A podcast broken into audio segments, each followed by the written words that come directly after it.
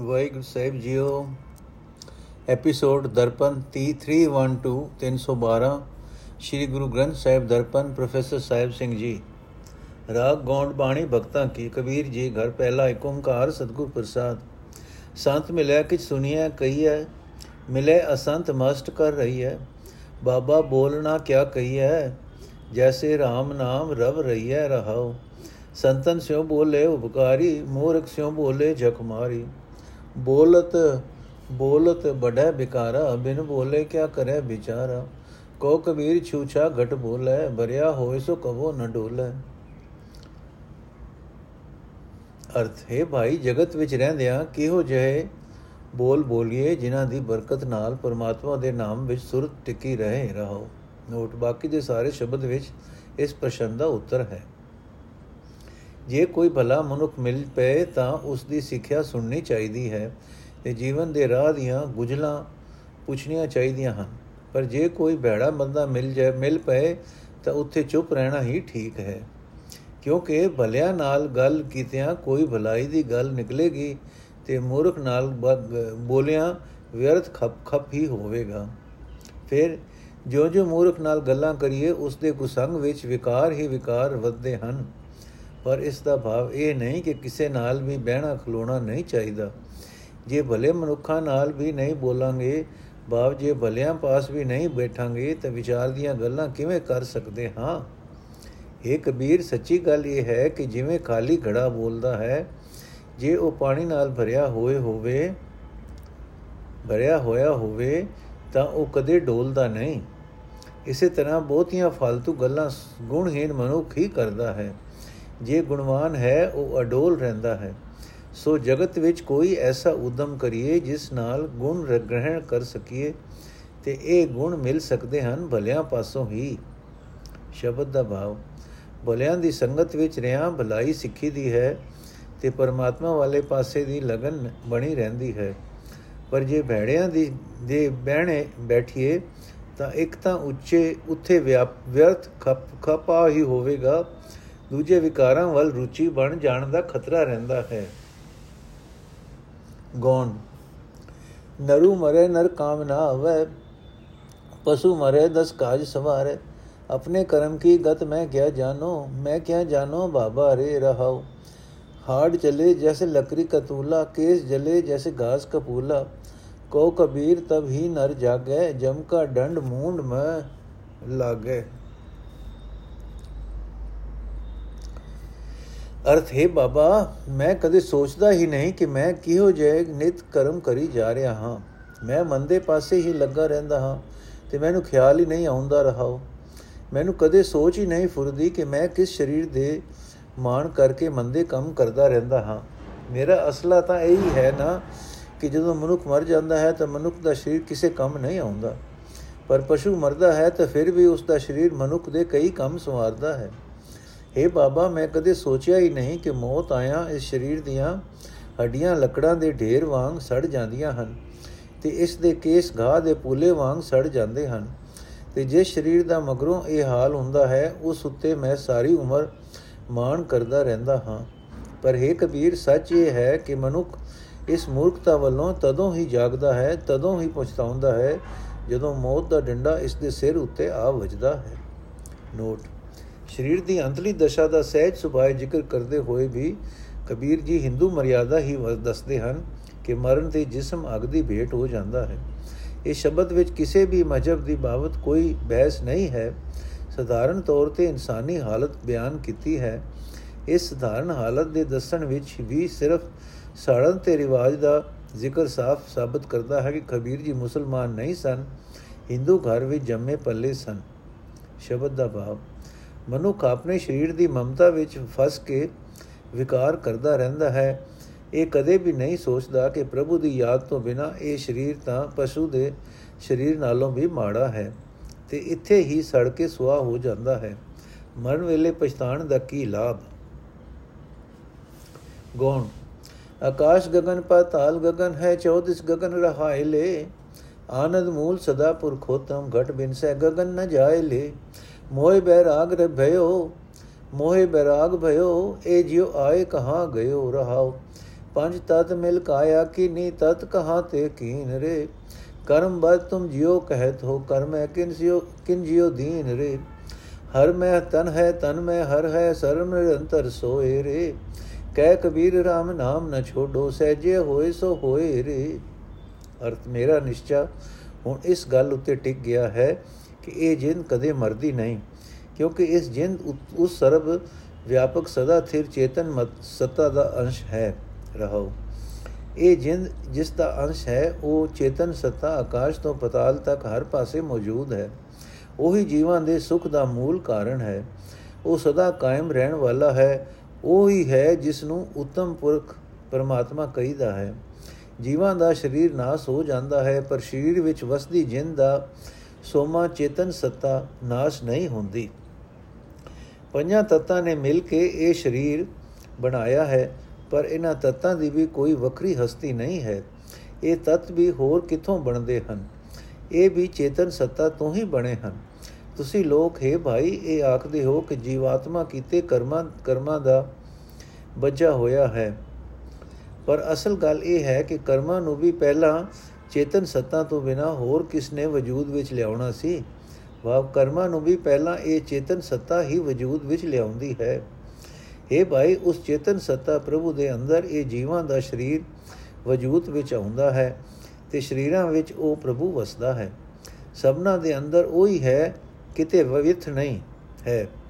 ਸੋ ਕਬੀਰ ਆਖਦਾ ਹੈ, ਐਸੇ ਚੇਤਨ ਸੱਤਾ ਪਰਮਾਤਮਾ ਦਾ ਨਾਮ ਮੈਂ ਕਦੇ ਨਹੀਂ ਭੁਲਾਵਾਂਗਾ। ਨਾਮ ਸਿਮਰਨ ਦੀ ਬਰਕਤ ਨਾਲ ਹੀ ਇਹ ਸਮਝ ਆਉਂਦੀ ਹੈ ਕਿ ਜੋ ਕੁਝ ਜਗਤ ਵਿੱਚ ਹੋ ਰਿਹਾ ਹੈ, ਸੁੱਤੇ ਹੀ ਉਸ ਚੇਤਨ ਸੱਤਾ ਪ੍ਰਭੂ ਦੀ ਰਜ਼ਾ ਵਿੱਚ ਹੋ ਰਿਹਾ ਹੈ। ਨੋਟ ਰਾਗ ਸੋਠ ਵਿੱਚ ਰਵਿਦਾਸ ਜੀ ਲਿਖਦੇ ਹਨ, ਸਰਬੇ ਏਕ ਅਨੇਕੈ ਸੁਆਮੀ, ਸਭ ਘਟ ਭੁਗਵੇ ਸੋਈ। ਕਹਿ ਰਵਿਦਾਸ, ਹਾਥ ਪੈ ਨੇਰੇ ਸਹਿਜੇ ਹੋਏ ਸੋ ਹੋਈ। ਇੱਥੇ ਵੇਖੋ ਕਬੀਰ ਜੀ ਦੀ ਆਖਰੀ ਤੁਕ, ਸਹਿਜੇ ਹੋਏ ਸੋ ਹੋਏ ਰੇ। ਦੋਵੇਂ ਬਨਾਰਸ ਦੇ ਰਹਿਣ ਵਾਲੇ ਤੇ ਸਮਕਾਲੀ ਸਨ।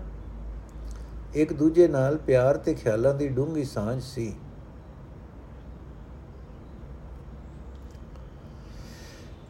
ਸ਼ਬਦ ਦਾ ਭਾਵ ਸਰਵ ਵਿਆਪਕ ਪਰਮਾਤਮਾ ਦੀ ਸਾਰੀ ਸ੍ਰਿਸ਼ਟੀ ਦਾ ਕਰਤਾ ਹੈ, ਪਰ ਜੀਵਾਤਮਾ ਉਸੇ ਦੀ ਹੰਸ ਹੈ, ਹਸ ਹੰਸ ਹਨ।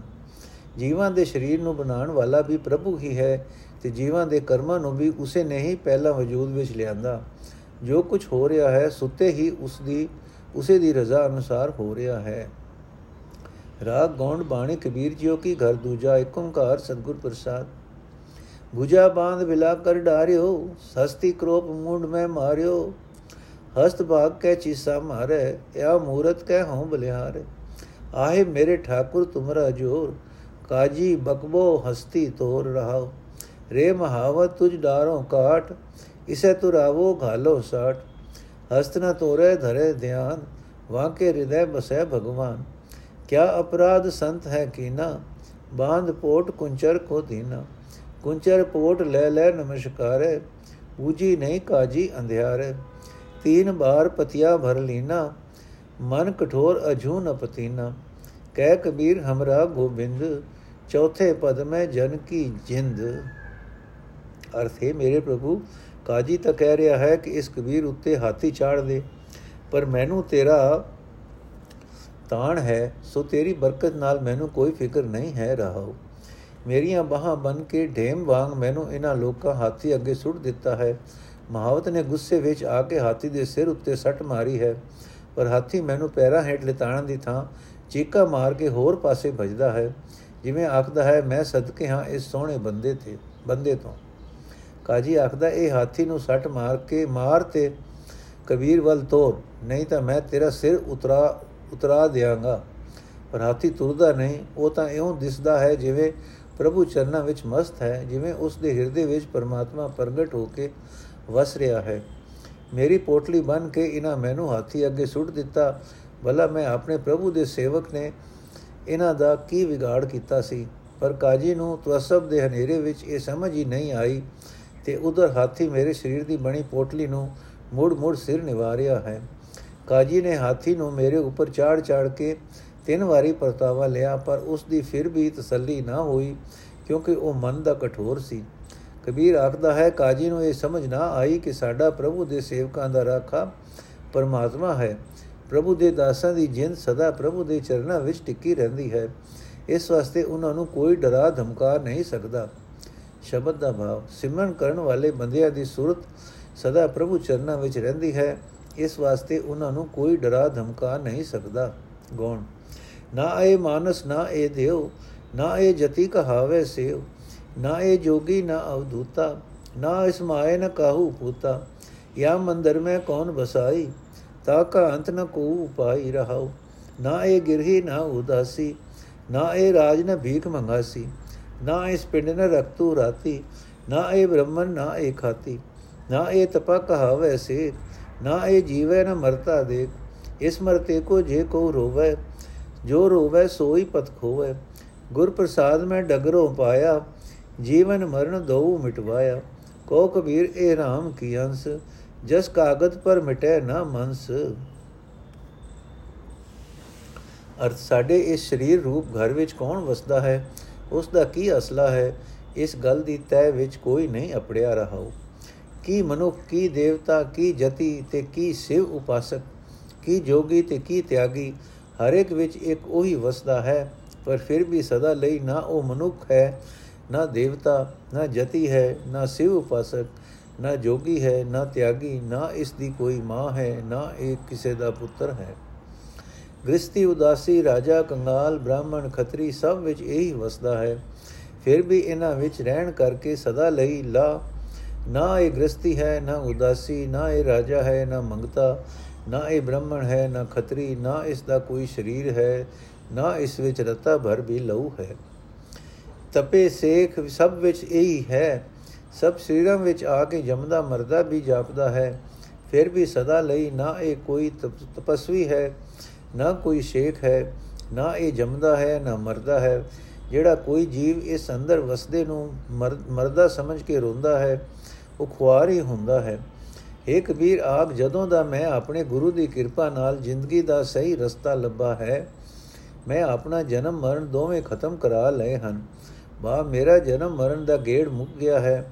ਹੁਣ ਮੈਨੂੰ ਸਮਝ ਆ ਗਈ ਹੈ ਕਿ ਸਾਡੇ ਅੰਦਰ ਵਸਣ ਵਾਲਾ ਇਹ ਪਰਮਾਤਮਾ ਹੀ ਅੰਸ਼ ਹੈ, ਪਰਮਾਤਮਾ ਦੀ ਅੰਸ਼ ਹੈ ਤੇ ਇਹ ਦੋਵੇਂ ਆਪੇ ਵਿੱਚ ਇਉਂ ਜੁੜੇ ਹੋਏ ਹਨ, ਜਿਵੇਂ ਕਾਗਜ਼ ਅਤੇ ਕਾਗਜ਼ ਉੱਤੇ ਲਿਖੇ ਅੱਖਰਾਂ ਦੀ ਸਿਆਹੀ। ਸ਼ਬਦ ਦਾ ਭਾਵ। ਪਰਮਾਤਮਾ ਹਰ ਇੱਕ ਜੀਵ ਵਿੱਚ ਵਿਆਪਕ ਵੀ ਹੈ ਤੇ ਸਭ ਤੋਂ ਵੱਖਰਾ ਵੀ ਹੈ। ਜੀਵਾਂ ਵਾਂਗ ਉਸ ਨੂੰ ਜਨਮ ਮਰਨ ਦਾ ਗੇੜ ਨਹੀਂ ਹੈ।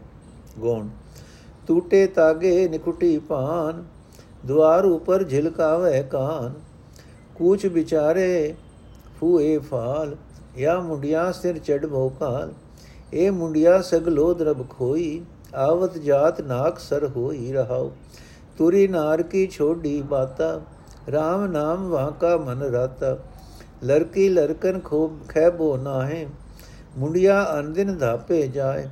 ਇੱਕ ਦੋਏ ਮੰਦਰ، ਇੱਕ ਦੋਏ ਬਾਟ ہم کو ساتھر ان کو کھاٹ مونڈ پلوس کمر بد پوتھی ہم کو چابن ان کو روٹی منڈیا منڈیا موئے ایک اے منڈیا بوڈت کی بوڈت کی ٹیک سن اہندلی لوئی بے پیر ان منڈین بج سرن کبیر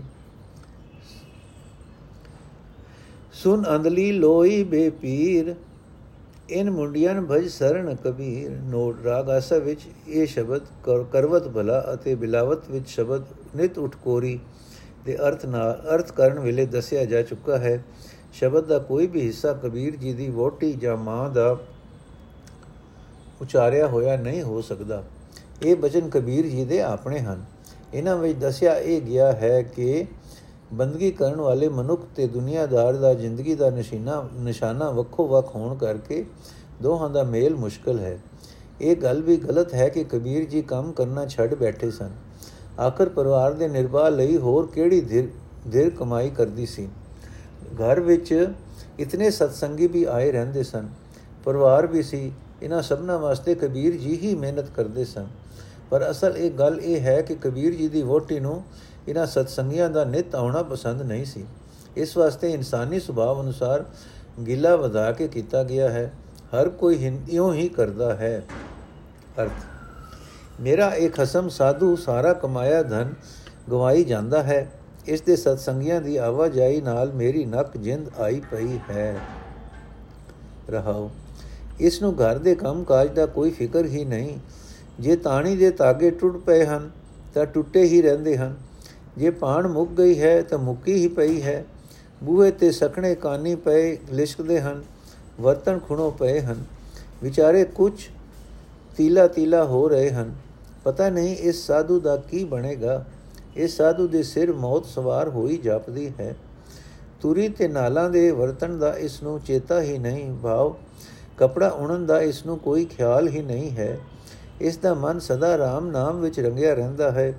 ਘਰ ਵਿੱਚ ਕੁੜੀ ਮੁੰਡਿਆਂ ਦੇ ਖਾਣ ਜੋਗਾ ਕੁਝ ਨਹੀਂ ਰਹਿੰਦਾ, ਪਰ ਇਸ ਦੇ ਸਤ ਸੰਗੀ ਹਰ ਰੋਜ਼ ਰਜ ਕੇ ਖਾਂਦੇ, ਰਜ ਕੇ ਜਾਂਦੇ ਹਨ। ਸ਼ਿਕਾਇਤ ਇਹ ਹੋਈ ਹੈ ਕਿ ਸਾਮ ਕੇ ਨਹੀਂ ਰੱਖਦਾ, ਕੰਮ ਕਰਨਾ ਨਹੀਂ ਛੱਡਿਆ। ਜੋ, ਜੇ ਇੱਕ ਦੋ ਸਾਧੂ ਸਾਡੇ ਘਰ ਬੈਠੇ ਹਨ, ਤਾਂ ਇੱਕ ਦੋ ਤੁਰੇ ਵੀ ਆ ਰਹੇ ਹਨ।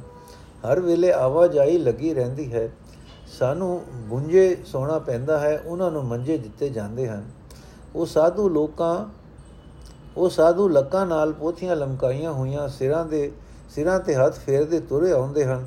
ਕਈ ਵਾਰ ਉਹਨਾਂ ਦੇ ਕੁਵੇਲੇ ਆ ਜਾਣ ਤੇ ਸਾਨੂੰ ਤਾਂ ਭੁੰਜੇ ਦਾਣੇ ਚਪਣੇ ਪੈਂਦੇ ਹਨ, ਉਹਨਾਂ ਨੂੰ ਰੋਟੀਆਂ ਮਿਲਦੀਆਂ ਹਨ।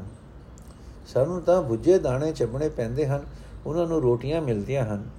ਇੱਕ ਵੀਰ ਆਖ, ਇਹਨਾਂ ਸਤ ਸੰਗੀਆਂ ਨਾਲ ਇਹ ਪਿਆਰ ਇਸ ਵਾਸਤੇ ਹੈ ਕਿ ਸਤ ਸੰਗੀਆਂ ਦੇ ਦਿਲ ਆਪੋ ਵਿੱਚ ਮਿਲੇ ਹੋਏ ਹਨ ਤੇ ਇਹ ਸਤ ਸੰਗੀ ਸੰਸਾਰ ਸਮੁੰਦਰ ਦੇ ਵਿਕਾਰਾਂ ਵਿੱਚ ਡੁੱਬਦਿਆਂ ਦਾ ਸਹਾਰਾ ਹਨ। ਇਹ ਅੰਨੀ ਨਿਗੁਰੀ ਲੋਈ, ਸੁਣ ਤੂੰ ਵੀ ਇਹਨਾਂ ਸਤ ਸੰਗੀਆਂ ਦੀ ਸ਼ਰਨ ਪਾਓ। ਨੋਟ ਇਹ ਹੀ ਇਸੇ ਹੀ ਰਾਗ ਦੇ ਸ਼ਬਦ 8 ਨੂੰ, ਸ਼ਬਦ ਨੰਬਰ 8 ਨੂੰ ਗੋ ਨਾਲ ਪੜੋ ਕਬੀਰ ਜੀ ਜਾਣਦੇ ਹਨ ਕਿ ਗ੍ਰਸਤੀ ਵਾਸਤੇ ਧਨ ਕਮਾਉਣਾ ਜ਼ਰੂਰੀ ਹੈ ਤਾਂ ਕਿ ਆਪਣੀ ਤੇ ਘਰ ਆਏ ਸਜਣਾ ਦੀ ਉਦਰ ਪੂਰਨਾ ਕਰ ਸਕੇ। ਆਪਣੀ ਰੋਜ਼ੀ ਦਾ ਭਾਰ ਉਹਨਾਂ ਉੱਤੇ ਪਾ ਦੇਣਾ ਨਾ ਇਹ ਸਿੱਖਿਆ ਗੁਰੂ ਨਾਨਕ ਦੇਵ ਜੀ ਦੀ ਹੈ ਤੇ ਨਾ ਹੀ ਕਬੀਰ ਜੀ ਦੀ। ਜਿਨ੍ਹਾਂ ਦੀ ਇਹ ਬਾਣੀ ਸਤਿਗੁਰੂ ਜੀ ਇਤਨੇ ਪਿਆਰ ਨਾਲ ਸਾਮ ਕੇ ਲਿਆਏ ਹਨ, ਲਿਆਏ ਸਨ।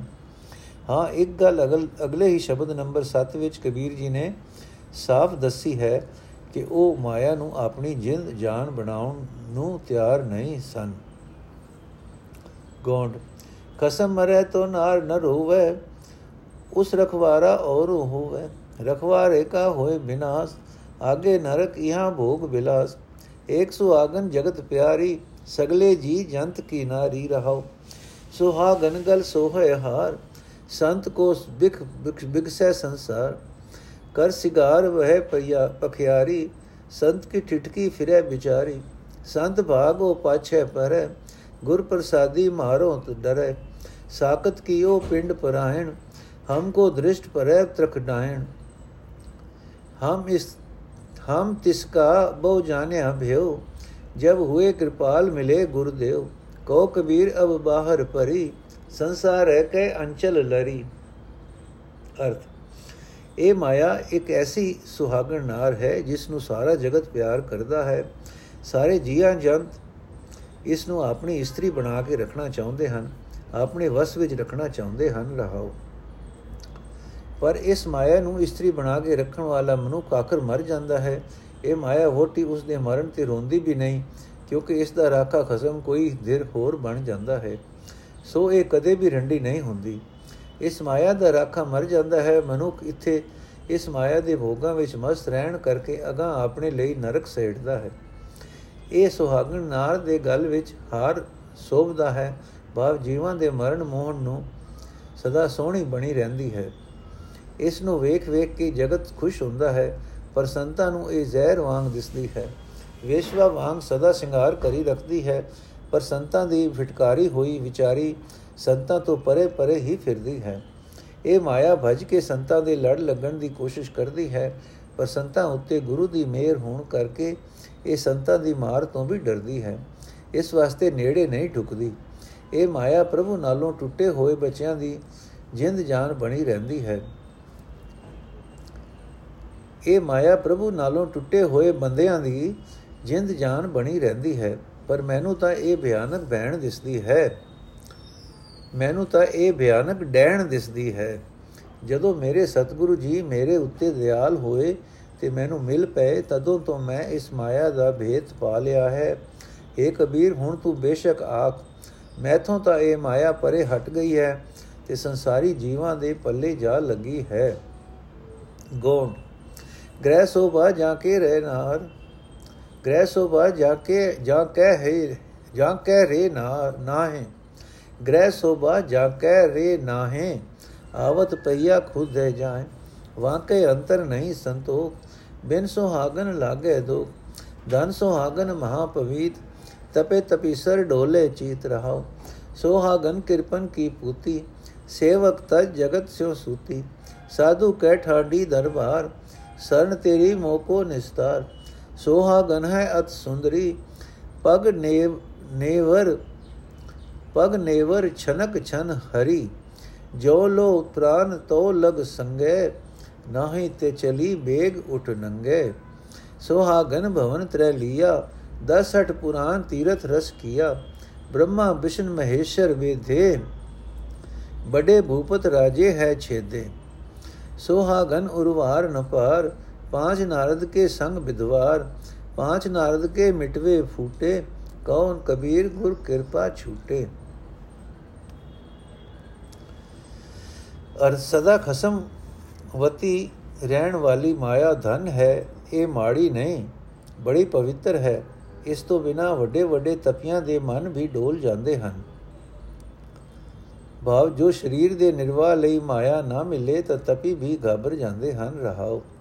हे ਭਾਈ, ਜਿਸ ਮਨੁੱਖ ਦੇ ਘਰ ਵਿੱਚ ਘਰ ਦੀ ਸੋਪਣ ਮਾਇਆ ਨਹੀਂ ਹੈ, ਉਸ ਘਰ ਆਏ ਪਾਂਦੀ ਭੁੱਖੇ ਚਲੇ ਜਾਂਦੇ ਹਨ। ਉਸ ਘਰ ਦੇ ਮਾਲਕ ਦੇ ਹਿਰਦੇ ਵਿੱਚ ਵੀ ਦਰਵਾਸ ਨਹੀਂ ਬਣਦਾ। ਸੋ ਮਾਇਆ ਤੋਂ ਬਿਨਾ ਗ੍ਰਸਤ ਉੱਤੇ ਗਿਲਾ ਆਉਂਦਾ ਹੈ। ਪਰ ਇਹ ਮਾਇਆ ਸ਼ੂਮਾ ਦੀ ਧੀ ਬਣ ਕੇ ਰਹਿੰਦੀ ਹੈ। ਭਾਵ ਸ਼ੂਮ ਇਕੱਠੀ ਹੀ ਕਰੀ ਜਾਂਦਾ ਹੈ, ਵਰਤਦਾ ਨਹੀਂ। ਪ੍ਰਭੂ ਦੇ ਸੇਵਕਾਂ ਤੋਂ ਬਿਨਾ ਹੋਰ ਸਭ ਨੂੰ ਇਸ ਨੇ ਆਪਣੇ ਵਸ ਵਿੱਚ ਕੀਤਾ ਹੋਇਆ ਹੈ। ਭਗਤ ਜਨ ਦੇ ਦਰ ਤੇ ਘਣੇ ਖਲੋਤੀ ਪੁਕਾਰਦੀ ਹੈ ਕਿ ਮੈਂ ਤੇਰੀ ਸ਼ਰਨ ਆਈ ਹਾਂ, ਮੈਨੂੰ ਬਚਾ ਲੈ। ਮਾਇਆ ਬੜੀ ਸੋਹਣੀ ਹੈ, ਇਸ ਦੇ ਪੈਰੀ ਮਾਨੋ ਝਾਂਜਰਾਂ ਛਣ-ਛਣ ਕਰ ਰਹੀਆਂ ਹਨ। ਉਨ ਜਦ ਤੱਕ ਮਨੁੱਖ ਦੇ ਅੰਦਰ ਜਿੰਦ ਹੈ, ਤਦ ਤੱਕ ਇਹ ਨਾਲ ਰਹਿੰਦੀ ਹੈ।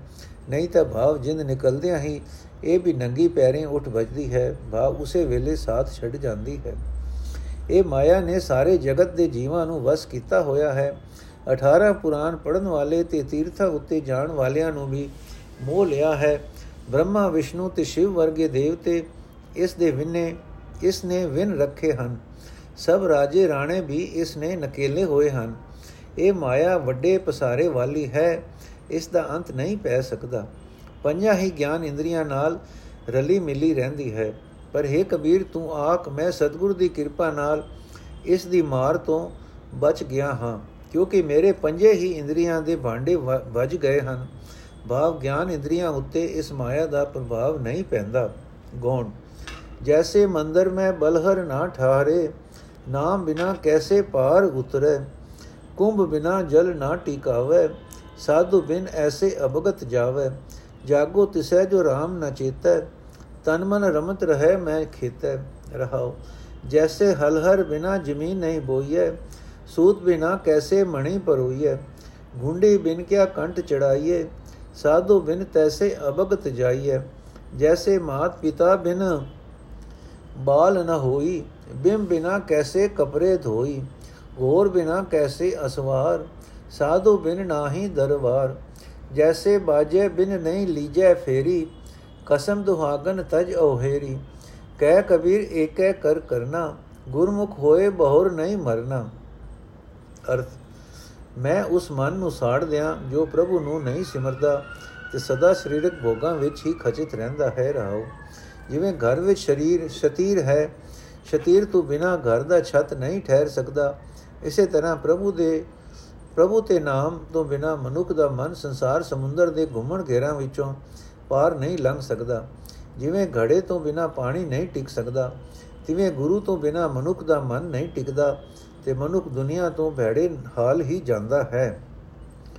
ਜਿਵੇਂ ਕਿਸਾਨ ਤੋਂ ਬਿਨਾ ਜ਼ਮੀਨ ਨਹੀਂ ਬੀਜੀ ਜਾ ਸਕਦੀ, ਸੂਤਰ ਤੋਂ ਬਿਨਾ ਮਣਕੇ ਪਰੋਏ ਨਹੀਂ ਜਾ ਸਕਦੇ, ਗੁੰਡੀ ਤੋਂ ਬਿਨਾ ਗੱਡ ਨਹੀਂ ਪਾਈ ਜਾ ਸਕਦੀ, ਤਿਵੇਂ ਹੀ ਗੁਰੂ ਦੀ ਸ਼ਰਨ ਤੋਂ ਬਿਨਾ ਮਨੁੱਖ ਭੈੜੇ ਹਾਲ ਹੀ ਜਾਂਦਾ ਹੈ।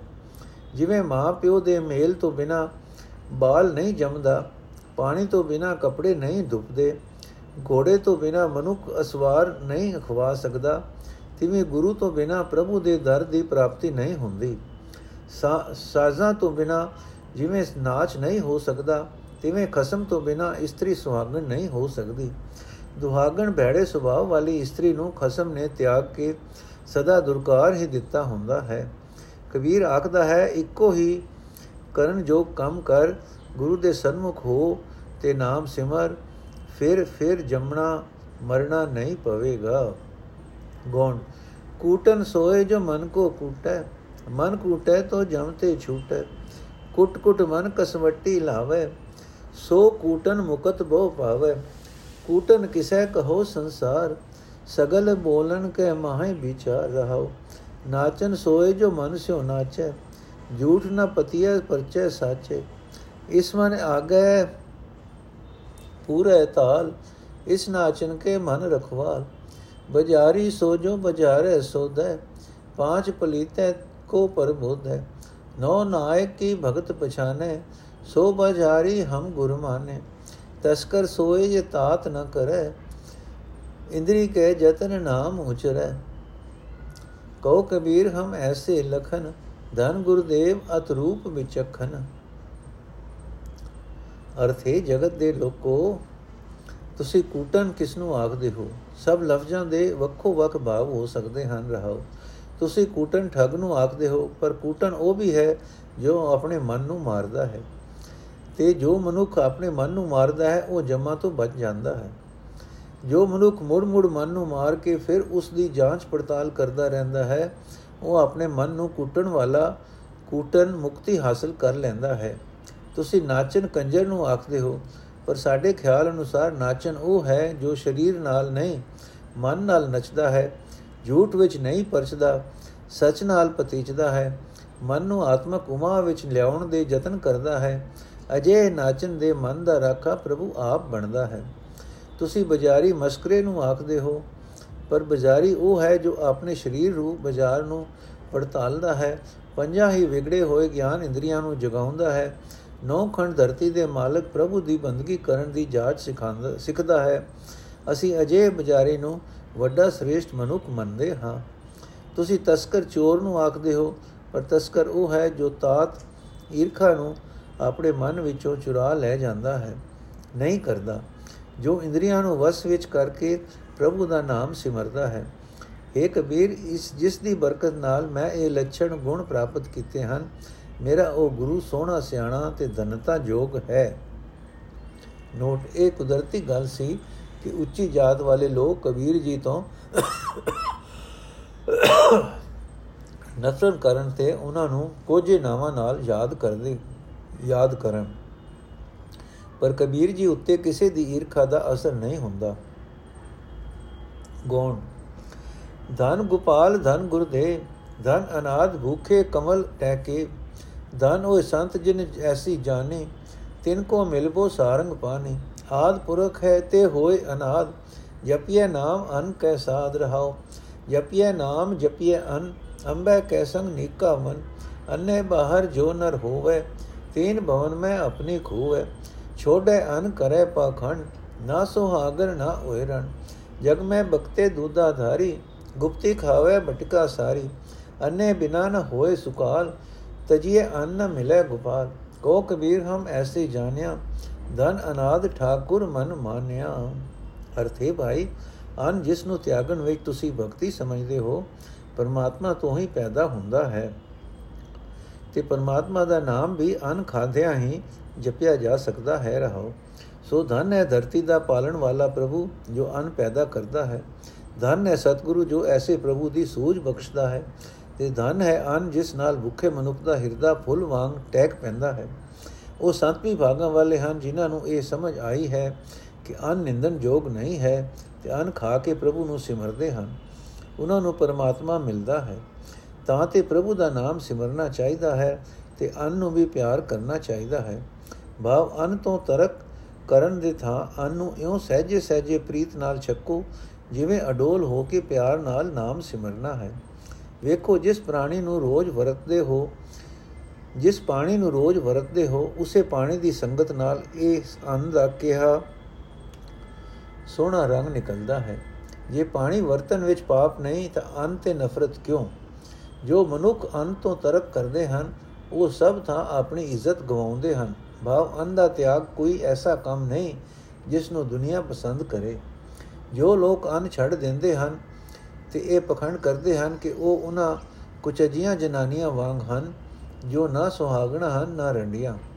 ਅੰਨ ਛੱਡਣ ਵਾਲੇ ਸਾਧੂ ਲੋਕਾਂ ਵਿੱਚ ਆਖਦੇ ਫਿਰਦੇ ਹਨ ਕਿ ਅਸੀਂ ਨਿਰਾ ਦੁੱਧ ਪੀ ਕੇ ਹੀ ਨਿਰਵਾਹ ਕਰਦੇ ਹਾਂ, ਪਰ ਚੋਰੀ ਚੋਰੀ ਸਾਰੀ ਦੀ ਸਾਰੀ ਪਿੰਨੀ ਖਾਂਦੇ ਹਨ। ਅੰਨ ਤੋਂ ਬਗੈਰ ਸੁਕਾਲ ਨਹੀਂ ਹੋ ਸਕਦਾ। ਅੰਨ ਛੱਡਿਆ ਰੱਬ ਨਹੀਂ ਮਿਲਦਾ।